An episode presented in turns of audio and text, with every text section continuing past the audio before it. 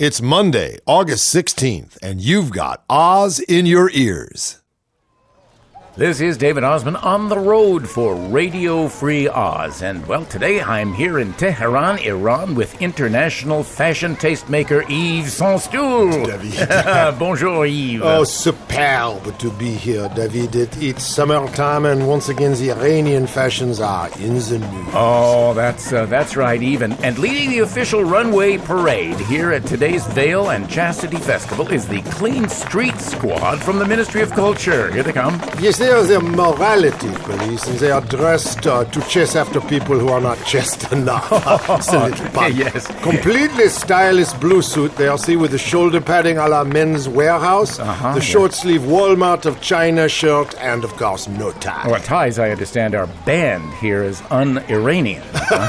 David, it's 115 degrees in the soup, but but uh, here march the Barbers Battalion, hundreds yeah. of haircutters, all carrying posters displaying the new official styles for men. Yes, Eve, the ministry wants to halt the spread of unconventional styles. Well, mullets and, and mohawks, I guess. I, Well, they certainly have done that here today. Yeah. To me, all these hairstyles look exactement the same. but, but Eve, now tell me, do you think that these cuts confront, as they say here, the decadent Western cultural invasion? the good news is none of these haircuts resemble the worldwide tonsorial terror of 1975. Oh, I remember the that. bad news is, to me, they are all identical to the head of Wayne Newton with just a quiff of jazz. Well, well, okay. Well, finally, here come the traditional twin paddy wagons for cultural prisoners. I, I see a man inside that one. He's got a he's got a ponytail. It will have to go. Uh-huh. And then the other one, a loosely veiled woman with an un-Iranian shade of pink lipstick. I'm afraid it's up for scrubbing.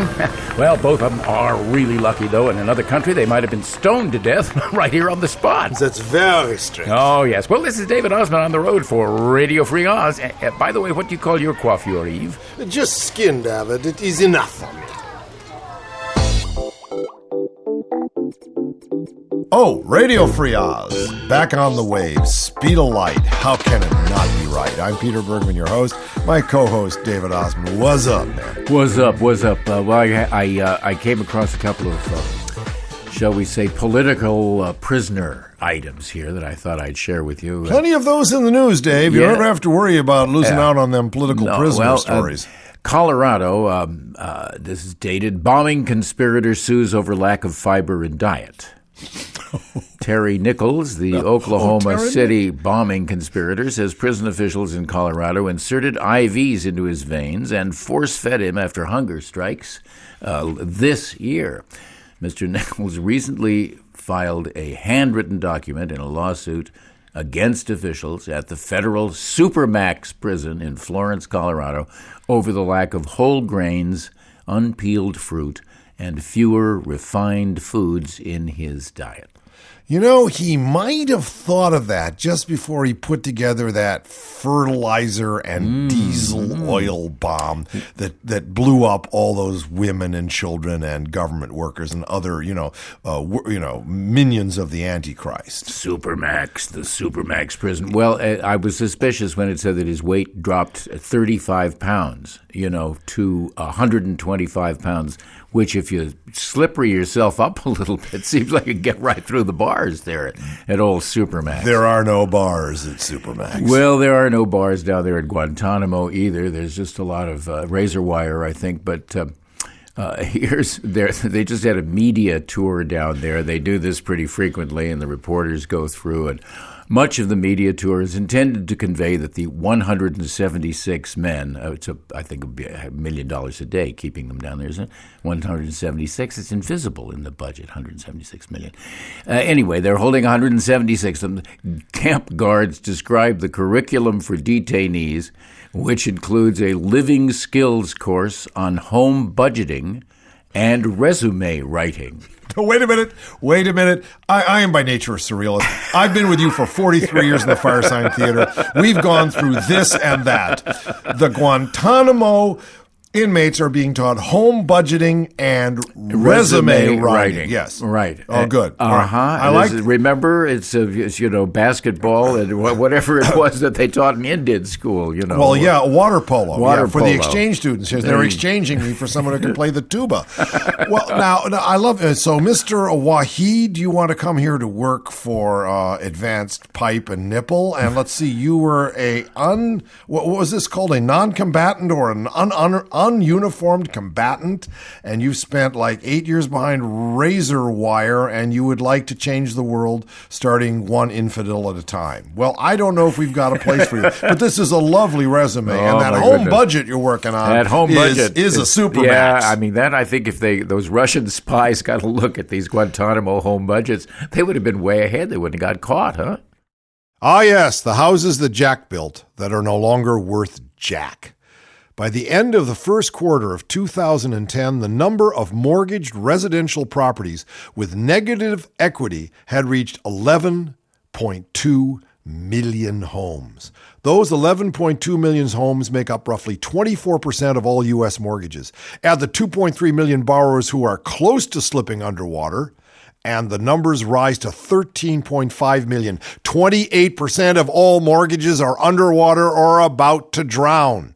This aligns with other industry estimates. Earlier this year, Mark Zandi, chief economist at Moody'sEconomy.com, estimated that roughly 15 million American homeowners owe the bank more than their home is worth. Calculating how many households are underwater, how far underwater they are, and how many others are at risk of sliding into negative equity uh, should housing values decline further is critical to forecasting future foreclosures, a recovering in housing values, and the financial health of U.S. households.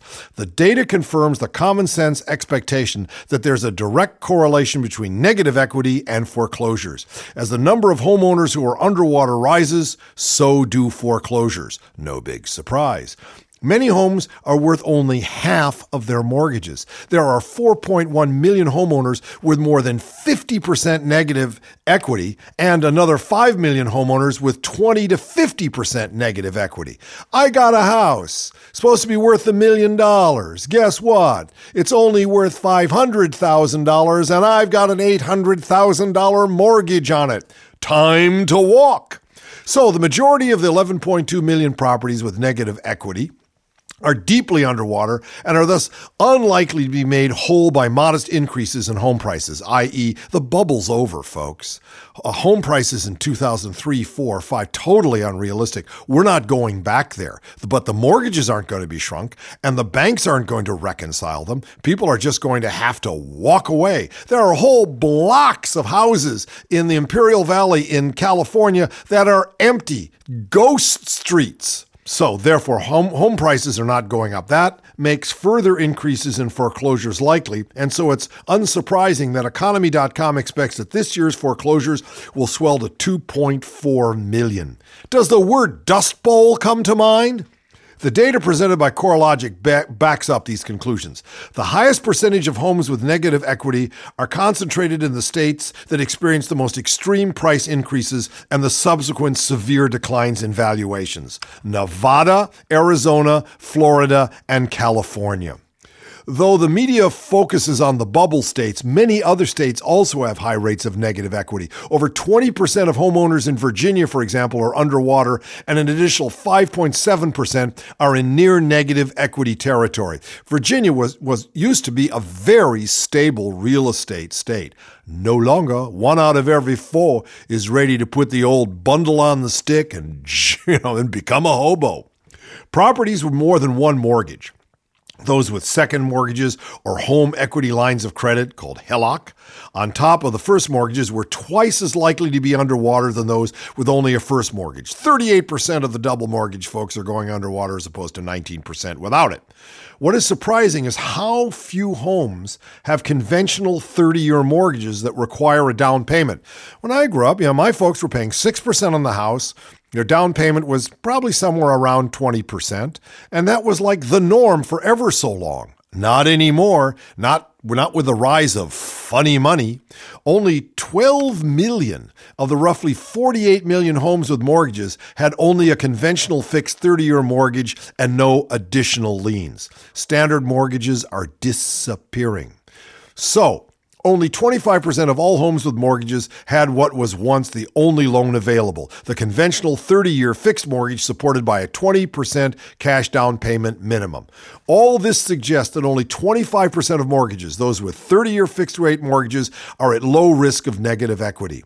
The remaining 75% mortgage holders at high risk of negative equity or already underwater number about 35 million households and make up around half of total home owning households.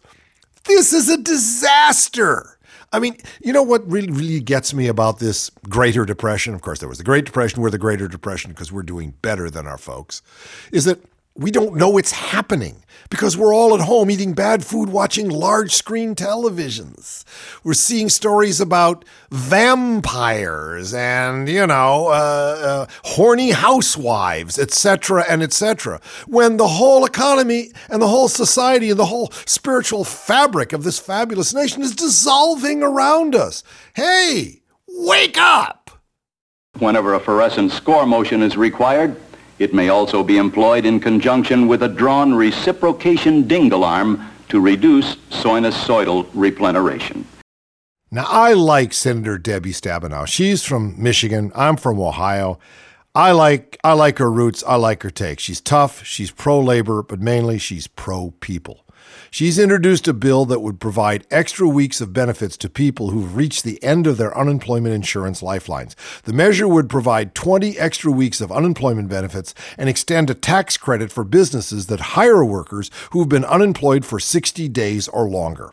Across our state, more than 35,000 people who have lost their jobs have also exhausted their unemployment insurance benefits, said Stabenow.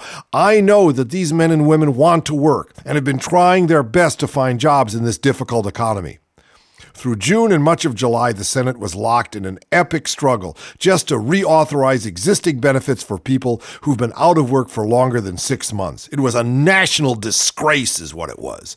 Many Republican senators suggested that the extended benefits, which in some states provided up to 99 weeks of help, discourage people from looking for work and make the recession worse. Yeah, $245 a week with a family. I'm just going to stay home on that you know, watch my big flat screen TV, huh? No. I'm going to be I'm going to be growing an ulcer, if not a permaculture urban garden. A study by the San Francisco Federal Reserve found that the extended benefits have not been important factors in the increase in the duration of unemployment or in the elevated unemployment rate. Why don't they tattoo that on the head of every Republican congressman? In a strong economy, state governments provide layoff victims 26 weeks of benefits. In normal recession, states and the federal government partner to provide an additional 20 weeks.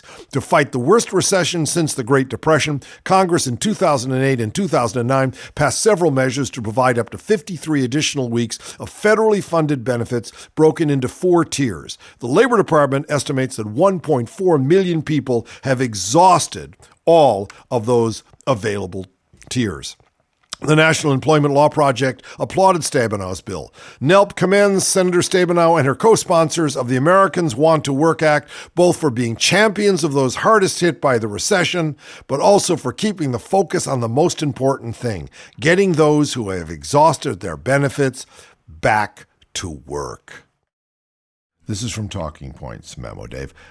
To many conservatives, and you know this already, Almost everything is a secret liberal plot, from fluoride in the water to Medicare reimbursements for end of life planning with your doctor to efforts to teach evolution in schools. It's all a liberal plot. But Conservapedia founder and hmm. Eagle Forum University instructor Andy Schlafly, does that name? Hey, that rings a bell there. Phyllis's son, Okay. all right, has found one more liberal plot the theory of relativity. Now let's stop before we go into Conservapedia hmm. founder, and he teaches at the Eagle Forum University. Now Glenn Beck has a university. Yeah. Phyllis Schlafly has a university. Yeah. You know, not much of a ball team. You could right? have Oziversity. We could have the uh, uh, Oziversity. The Oziversity, right Oziversity, here. and we'd have a ball team. There you we go. could lay these friggers to waste. the printing is cheap too Oh, on those diplomas. Oh, nothing quite- to it. not- PDFs. Yeah, there you right? go. You don't get a PhD from Oziversity. You get a PDF. okay. Anyway, The- yes. All right. So the theory of relativity is a liberal plot. Uh, okay. if you're behind on your physics, the theory of relativity was Albert Einstein's formulation in the earliest early 20th century that gave rise to the famous theorem that E equals mc squared, otherwise stated as energy is equal to mass times the square of the speed of light. Right? Okay. Sure. Why does Andy Schlafly hate the theory of relativity? I'm waiting to find out. Boy, Pete. am I too. Yeah, yeah, well, yeah. right. Why? We're pretty sure it's because he's decided it doesn't square with the Bible. Oh. In the entry Counterexamples to Relativity, the authors, including Schlafly, write The theory of relativity is a mathematical system that allows no exceptions. It is heavily promoted by liberals who like its encouragement of relativism and its tendency to mislead people in how they view the world. Wait, wait, wait, wait a minute. The theory of relativity exposes this this dreadful disease of relativism that's, that infects. Oh, Yeah, right. Uh, now, remember when Albert Einstein toured uh, Hollywood, he went to Warner Brothers uh, uh, studios, and Jake Warner, what was the, the, the, the War- Jack Warner? Jack Warner, Jack yeah. Warner comes up and says, Professor Einstein, he says, I love your theory of relatives. You ought to meet some of mine.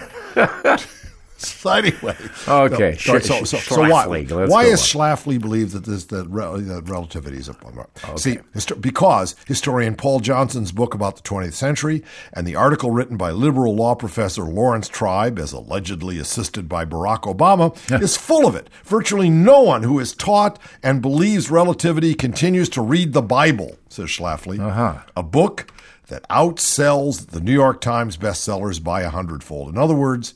Reading a theory about physics is correlated to a decrease in people's interest in reading the Bible, which means it causes people to stop reading the Bible, so it is part of a liberal plot. Um, now, Well, okay. here's the problem. All right. Why did Albert Einstein not get a Nobel Prize for the theory of relativity, for the general, for the special theory of relativity? He never got it because Hitler had denounced it as Jewish science. Oh. So we're back to Jewish science. Not that Schlafly cares about the fact that Einstein was a Jew. It's not a matter of anti-Semitism. It's a matter of anti-thinking. You know, it's elitism. It's it's too smart. It's too problematic. It's too deep for his little brain. Besides that, it's relative. Yeah. And that's really worrisome. We wouldn't want to, you know, shades of. Uh, actually, it's absolute, And which is pointed out in the in the, the, the Conservapedia definition, right? and it's burning up his little nut brain.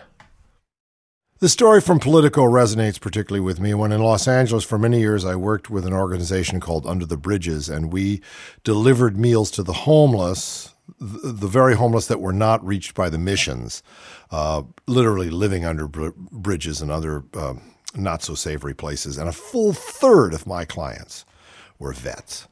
The Obama administration is now considering its strategy for drawing down troops from Afghanistan starting in July 2011 and earlier from Iraq. It's time to consider what we as a nation are willing to do to help keep veterans from being homeless when they return. Just as we devote resources to protecting our troops while they are abroad, America must mirror that support here and end the disgrace of homeless veterans.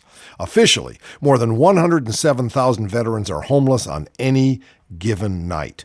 107,000 vets homeless. Now, regardless of what you feel about the military, what regardless of what you feel about the mission of the military, past or present, I was in it. I was a grunt in the army. You know, I, I did my very best to do as little as I could as, as a grunt, but nonetheless, there I was.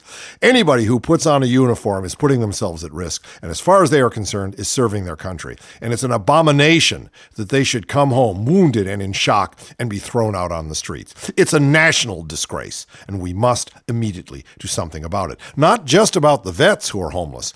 Uh, anyone who is homeless is is is a case at point and must be rescued. But perhaps by at least giving context to it through looking at these very men and women who have served their country in uniform and getting them off the streets, we might be able to succeed in a broader effort. Okay, so there's officially there's 107,000 veterans homeless on, on any night. We know that there are many more on the brink, doubling up with family and friends, tackling a dismal job market, coping with the instability born of post traumatic stress disorder, and other complex issues that can make the transition to civilian life seem overwhelming. It doesn't just seem overwhelming, it is overwhelming. And if you go for a job interview there at Human Resources and you are suffering from PTSD, they know it. They can feel it. It makes it twice as hard for you to get a job.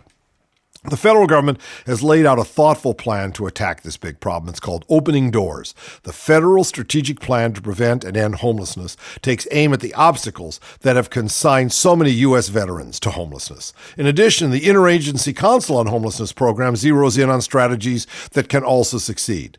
The first is to offer permanent supportive housing and services, especially employment assistance, that are proven to turn around the lives of the chronically homeless. The second, increase the access to veteran services.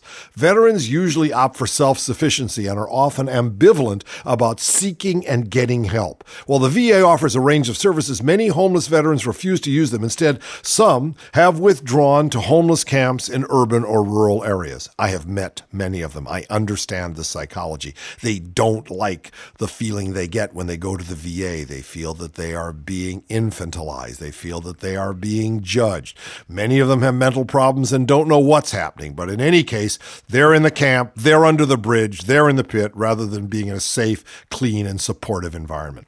And the third strategy is to boost veterans' employment. The unconscionably high unemployment among Iraq and Afghanistan veterans has to be reversed. Since June, it has increased more than two percentage points from 9.3 to 11.5, putting it officially two points higher than the official unemployment rate.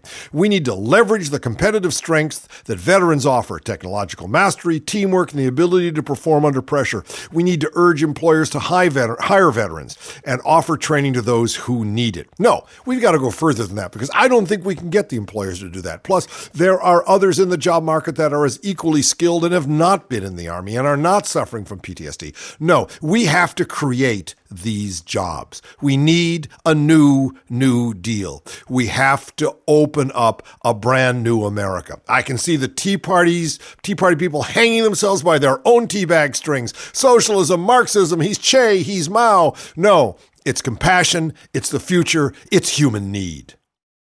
I call this review of the AFPAC scene this week Afghanistan, yes, we can't which is now the Radio Free Oz bumper sticker. I was going to say that's bumper sticker type language there, Bergman. Well, it's available if you go up to the Radio Free Oz Facebook page. You can download it and do with it as you see fit. It's a beaut. All right. Okay, Afghanistan. Okay.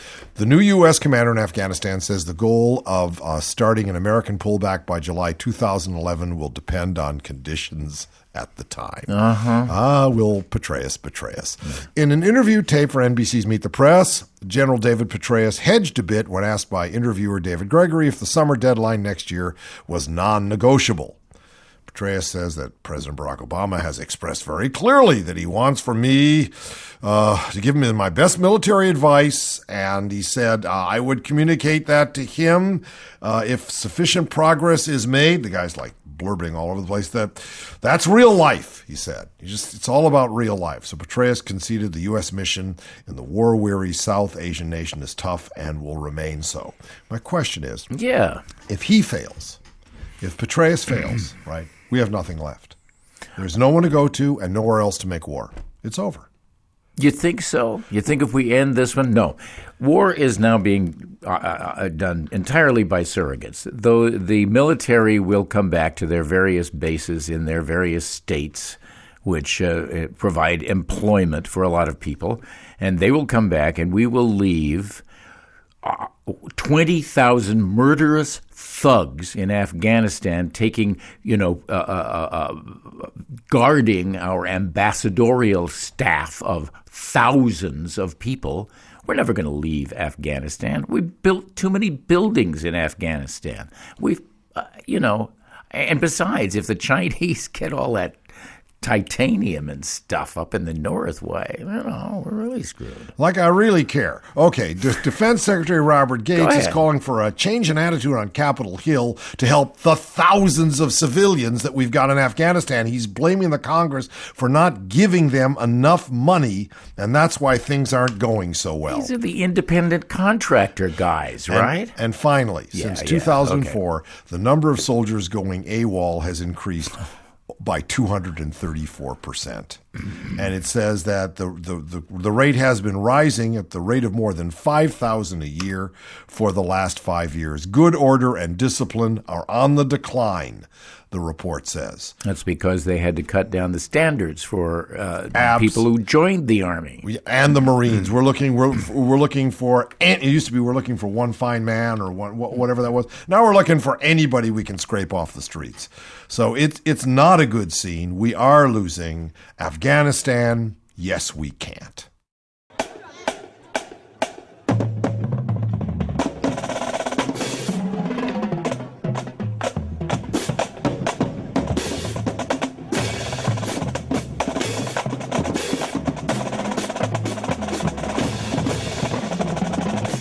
A story of Target.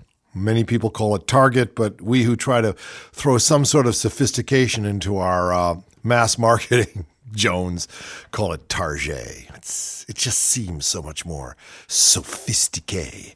Anyway, Target Corporation sought to take advantage of new campaign finance rules, but ended up putting a bullseye on its back. This, according to the Wall Street Journal. The Minneapolis retailer recently donated $150,000 to a political group, Minnesota Forward, that backs pro business candidates in statewide races, including a candidate for governor who opposes same sex marriage. Hundreds of gay rights supporters demonstrated outside Target stores in locations nationwide, and a petition promising a boycott signed by more than 240,000 was delivered to Target. Gays really know how to get it together. There is nothing more powerful than a real boycott. Believe me, it just it just puts uh, it puts all principles and all prejudices down. The Target flap shows the potential downside for companies that want to get more involved in politics since a January Supreme Court ruling on campaign contributions. Brand oriented companies, in particular, worry about getting embroiled in controversies that can tarnish their reputation. It's a rare political black eye for this trendy discounter, which has a track record of supporting gay causes, including extended partner health benefits to his employees. The campaign against Target was orchestrated by liberal advocacy group MoveOn.org. It included a note on the retailer's Facebook page that said, Boycott Target until they cease funding anti gay politics. We made Target the target, said Ilyse Hogue, the group's director of public advocacy. Ms. Hogue said Move On and its members plan to gin up bad publicity for any company venturing into political campaigning. Target chief executive Gregg Steinhafel apologized in a letter to his employees a day before the protests. The intent of our political contribution to MN Forward was to support economic growth and job creation, he said. While I firmly believe that a business climate conducive to growth is critical to our future, I realize our decision affected many of you in a way I did not anticipate, and for that I am genuinely sorry. The man actually apologized, unlike most of those schmohawks who get up after doing something outrageous and saying, I'm sorry if what I did made you upset. You know, I'm sorry if the Holocaust is a negative in your life. Nothing wrong with the Holocaust. You're just, you ought to like, like thicken up your skin, bucko. The January Supreme Court ruling known as Citizens United loosened restrictions on corporate and union activity in elections. The court said these entities could dip into their treasuries to pay for ads supporting or opposing candidates. This is lunacy. Once again, it's time to decapitate the corporations. The corpus must be killed. It does not make sense. It is not just. It is not realistic. It is not good social policy to grant corporations the status of an individual before the law. It allows them all the perks of being an individual, but the corporate veil protects them from all of their abominations. Previously, they were prohibited, these the corporations, from paying for ads directly and could only use funds contributed by employees or members. Now they can take ill gotten gains or even well gotten gains and do anything they bloody well want to in the political field. Karl Rove is got a woody over this one. Ooh, is he one hard happy man. It's harder to get corporations to do this, actually, says Move On, get involved in the whole political process than a lot of people thought it was going to be, said Vin Weber, a former Republican lawmaker from Minnesota who is now a lobbyist and political consultant. One of the basically kind of middle of the road, okay Republicans that got pushed out by all the crypto fascists. People think that most businesses are Republican, but by and large, companies don't think that it makes much of a difference which political party controls Washington. Well, I hope that changes. I hope they find that the new New Deal does exactly what I hope it does, which is puts corporations in their place. If you invest in a corporation, you have to be responsible for what they do, good or bad, just like you take the losses and the gains with them.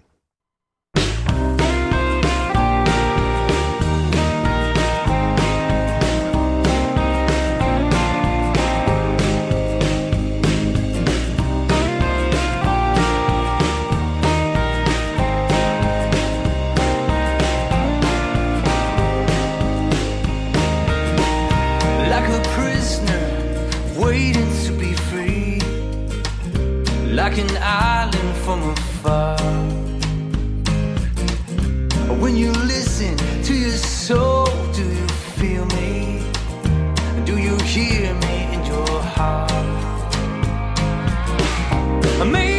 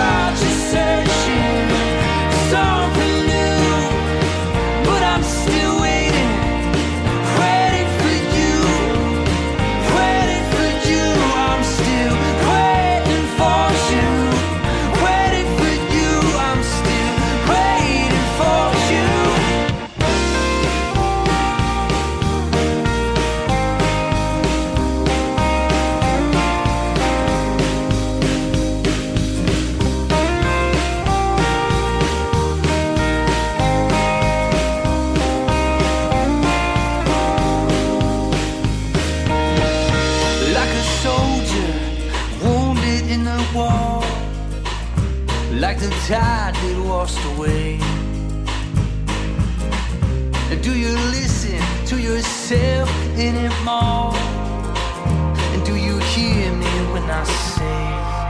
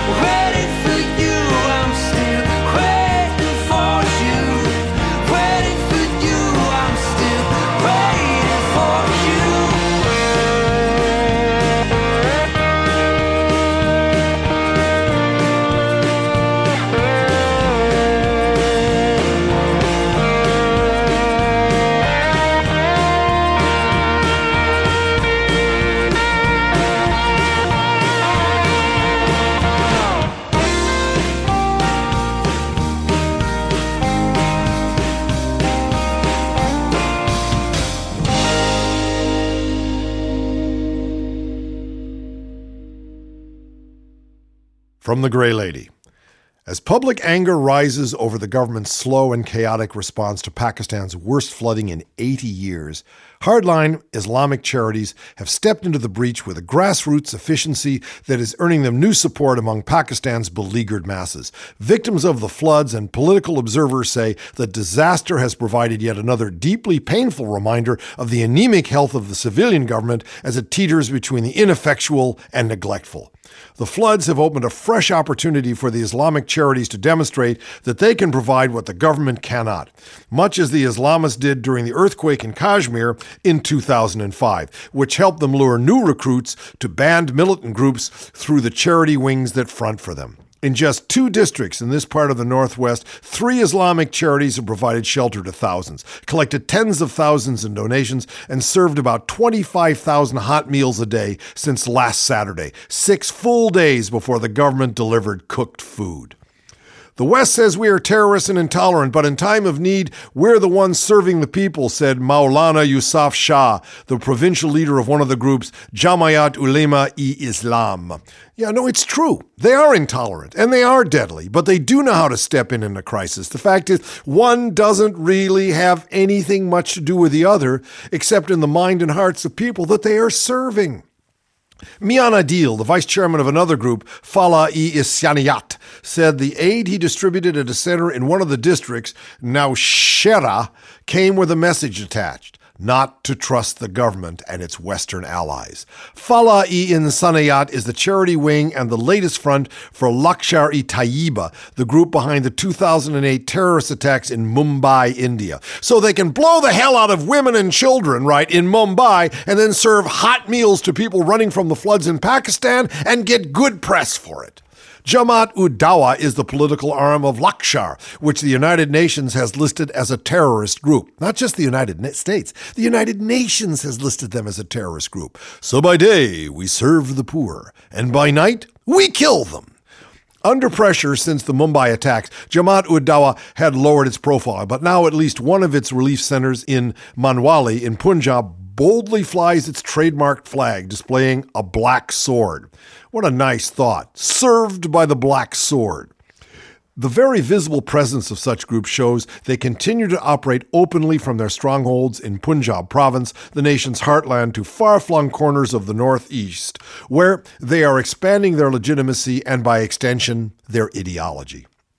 Their gains come as the United States continues to struggle to win support in the region, despite lavishing billions of dollars in military and civilian aid on Pakistan since 2001 to encourage its help in fighting the Taliban and Al Qaeda. There she is, the Belle of Wellesley, the beautiful Hillary Clinton coming with buckets of dollars to these corrupt you know, uh, crypto terrorists, hoping that they will somehow flush out Al Qaeda and Taliban in Waziristan and the various other stands where the terrorists are making their stand. A 30 year old tobacco dealer, Gohar Aman, said he got a taste of the nearly complete absence of the government's response when he got in his car to search for a relief post he could entrust with an $80 donation. For 25 miles, all he could find were centers run by hardline Islamic groups, an unsettling option for a man whose brothers are elected leaders of the governing secular party. Finally, he settled on the Haqqania Madrasa, a fundamentalist boarding school whose alumni include Jalaluddin Haqqani, who runs the militant network that recruits suicide bombers to strike at coalition forces in Afghanistan from his redoubt inside Pakistan. Haqqani and his father, murderous sons of bitches. The school's leaders, including the director Maulana Shah, had converted their buildings just off the main road in Charsadda into a dignified homeless shelter, providing hot meals, medical treatment, and 24 hour electricity to 2,500 flood victims. It's our first time here, said Mr. Aman, giving a wad of cash to the director, but we see how comfortable the people are living here, and we can't trust the government. President Asif Ali Zardari, already deeply unpopular, deeply unpopular. And in Pakistan, you don't want to be deeply unpopular because you're going to find yourself deeply underground, has come in for stinging criticism for leaving in the middle of the crisis to visit France and Britain as Pakistan grappled with floods that one provincial minister said would set the country back 50 years the worst flooding in 80 years, and the president flies off to Western Europe. I don't care if Zardari is in Europe, Meingul 50, a laborer who lost his home and two cows, said in an interview. His government is in Pakistan. But where are they? David, this is the article for which we earn our salary. Because, of course, salary comes from the word salt. You know, you're worth your salt. Oh, yes. Okay. Salt was a big deal. It's a big deal today. But the New York Times tells us that with salt under attack for its ill effects on the nation's health, the food giant Cargill kicked off a campaign last November to spread its own message. Quote, Salt is a pretty amazing compound. Alton Brown, a Food Network star, gushes in a Cargill video called Salt 101. So make sure you have plenty of salt in your kitchen at all times.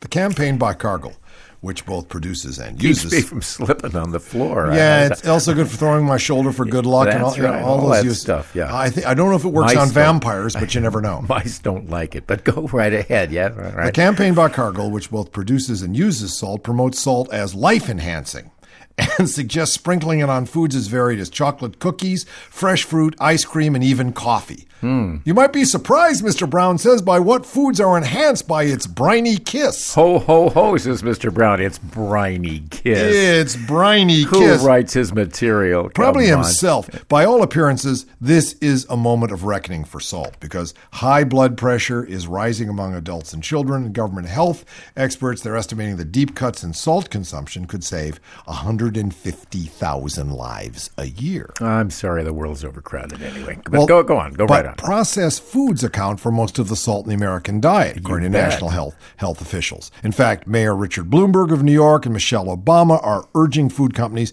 to greatly reduce their use of salt. Last month, the Institute of Medicine went further, urging the government to force companies to do so. Oh, the teabaggers! Oh, oh government force. telling me I can't put salt on my pizza? Eh, Yeah. I put salt in my milk. Yeah. Come on. I can't put more salt in my coffee? Well, that's a taste I can't live with. Out. Out. But the industry is working overtly and behind the scenes to fend off these attacks using a shifting set of tactics that have defeated similar efforts for 30 years. I'm watching you, Cargill. Go Yeah. ahead. Industry insiders call the strategy delay and divert. Uh-huh. Uh, are we using that somewhere else? Well, no, that's shock and awe. Oh, I All right, remember, yeah. And they say companies have a powerful incentive to fight back. They crave salt as a low cost way to create tastes and textures. I'm trying to do that with my voice right now. Right, tastes and textures. Doing without it risks losing customers, and replacing it with more expensive ingredients risks losing profits. Uh-oh, uh-oh, oh, uh-oh. When health advocates first petitioned the federal government to regulate salt in 1978, food companies sponsored research aimed at casting doubt on the link between salt and hypertension. Can't do that anymore. Two decades later, when federal officials tried to cut the salt in products labeled healthy, mm-hmm. companies argued that foods already low in sugar and fat would not sell with less salt. Now the industry is blaming consumers for resisting efforts to, resu- to reduce the salt in all foods, pointing to, as Kellogg put it in a letter to a federal nutrition advisory committee, the virtually intractable nature of the appetite for salt. So it's the salt addicts, it's the people with a salt Jones out there that are keeping the fast food industry from taking the stuff out. This, this is good. Uh, well, yeah, because that's what the taste in all those foods is. After all, is it's all salt. I mean, look at the ingredients. Uh, supplies ninety five percent of the daily intake of salt. yeah, well, okay. Okay, Even as it was moving from one line of defense to another, the processed food industry's own dependence on salt has deepened. According to interview with company scientists. Oh, those are people I don't want Company to go to dinner scientists, with. uh-uh. Salt company scientists. Oh no. Beyond its own taste, salt also makes bitter flavors and counters a side effect of processed food production called warmed over flavor, which the scientists said can make meat taste like cardboard or damp dog hair. Oh well, I salt my damp dog hair before I consume it. So come Absolute- on. I uh, say, I, can't everybody ought to. Doesn't everybody do that with I their damp dog? encrust my damp dog hair with salt. That's the only thing to do. Salt also works Yeah. in tandem with fat and sugar to achieve flavors that grip the consumer and do not let go. Oh, uh huh. and allure. th- What they do is they grip the sides of the arteries Yes. and never let go. This is an allure the industry has recognized for decades. Quote: Once a prefer- once a preference is acquired, a top scientist at Frito Lay wrote in a 1979 in- internal memorandum. Most people do not change it, but simply obey it. They obey it. Obey the Salt Jones. In, in recent months, food companies, including Kellogg, have said they were redoubling efforts to reduce salt, but they say they can go only so far, so fast, without compromising taste consumers have come to relish or salt's ability to preserve food. We have to earn the consumer's trust every day, said George Dowdy, a senior vice president of Campbell Soup. And if you disappoint the consumer, there is no guarantee they will come back. Now, Campbell's makes so many different kinds of soup. Like Yeah. it's 300 feet of soup in the store. It stretches on, white and red, red and white. It goes on and on and on. There's a salt. There's a salt-free everything, along with a increased salt and, And- and- manly salt and, and low salt and wussy salt. all those compromises. They've all, already done that. I mean, Do you know, by the way, that uh, Campbell Soup is the largest purchaser of wine in the country? That there's wine in almost all their soups? yeah, but you have to salt it. Yeah, right. Okay, here's case study. Okay. The Cheez It. Ready? Okay, the Cheez It. The power that salt holds over processed foods can be seen in an American snack icon, the Cheez It. At the company's laboratories in Battle Creek, Michigan, a Kellogg vice president and food scientist, John Keplinger, ticked off the way salt makes its little square cracker work. I'd like to show you the way these little square crackers work here. I'm, I'm sure think- you've all had a few of these before, but this is the way it works. Go right ahead. uh, Oh, Doctor. heck, man. I think John Keplinger is probably a little square cracker if you want to get down to it. Right, First, Wrong, wrong accent, but go ahead. Salt sprinkled on top gives the tongue a quick buzz. More hmm. salt in the cheese adds crunch. Still more in the dough blocks the tang that develops during fermentation. Oh, in all, funny. a generous cup of Cheez Its delivers one third of the daily amount of sodium recommended for most Americans. That's eh, it. Eh.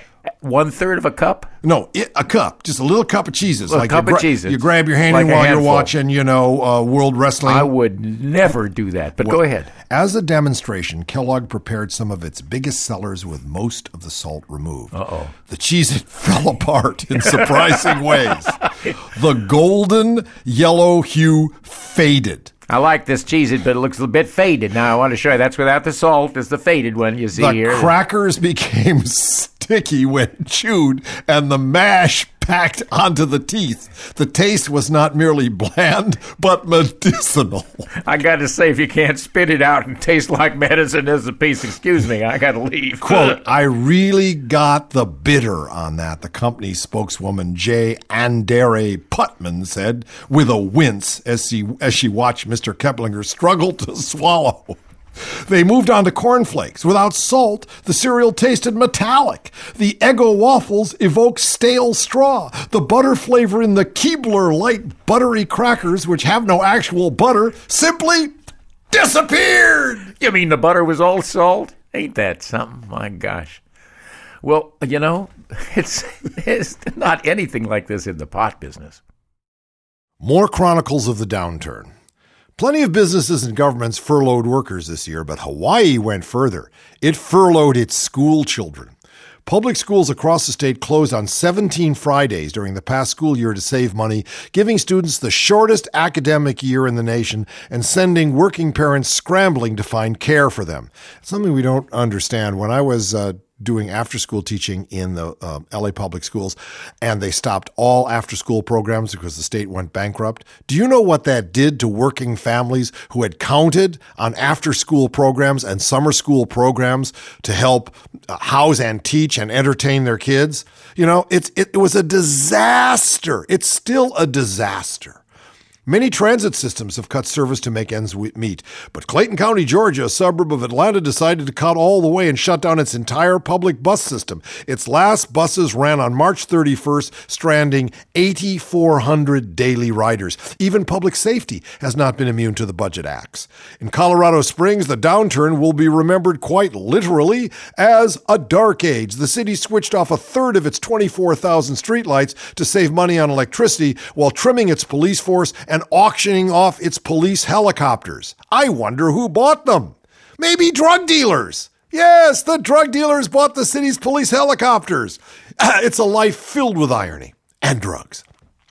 Faced with the steepest and longest decline in tax collections on record, state, county, and city governments have resorted to major life changing cuts in core services like education, transportation, and public safety that not too long ago would have been unthinkable. Yeah, not too long ago, people weren't thinking. That's why we're in the crisis we're in.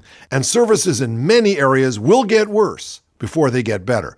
The length of the downturn means that many places have used up all their budget gimmicks, cut services, raised taxes, spent their stimulus money, and remained in the hole. Even with Congress set to approve extra stimulus aid, some analysts say states are still facing huge shortfalls.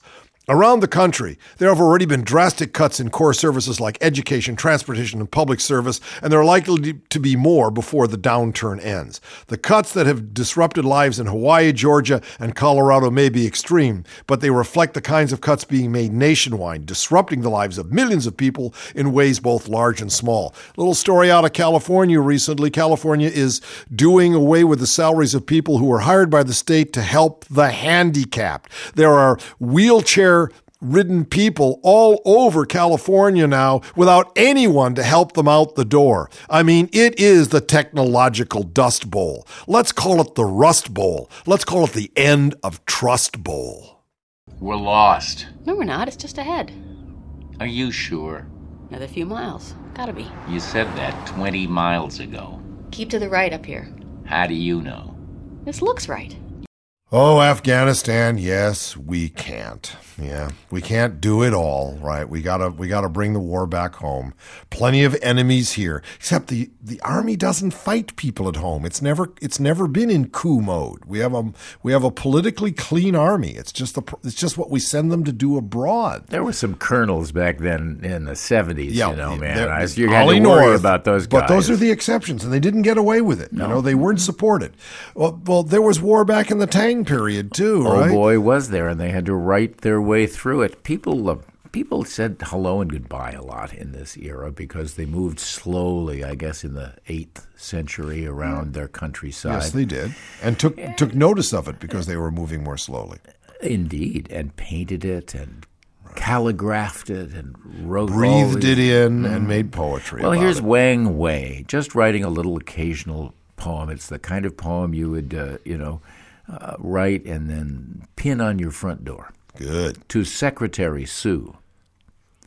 My place is at the mouth of the valley, beyond tall trees, around an empty village. You came down that stony road for nothing. No one to meet you at my cottage. Fishing boats were stuck on the frozen riverbank.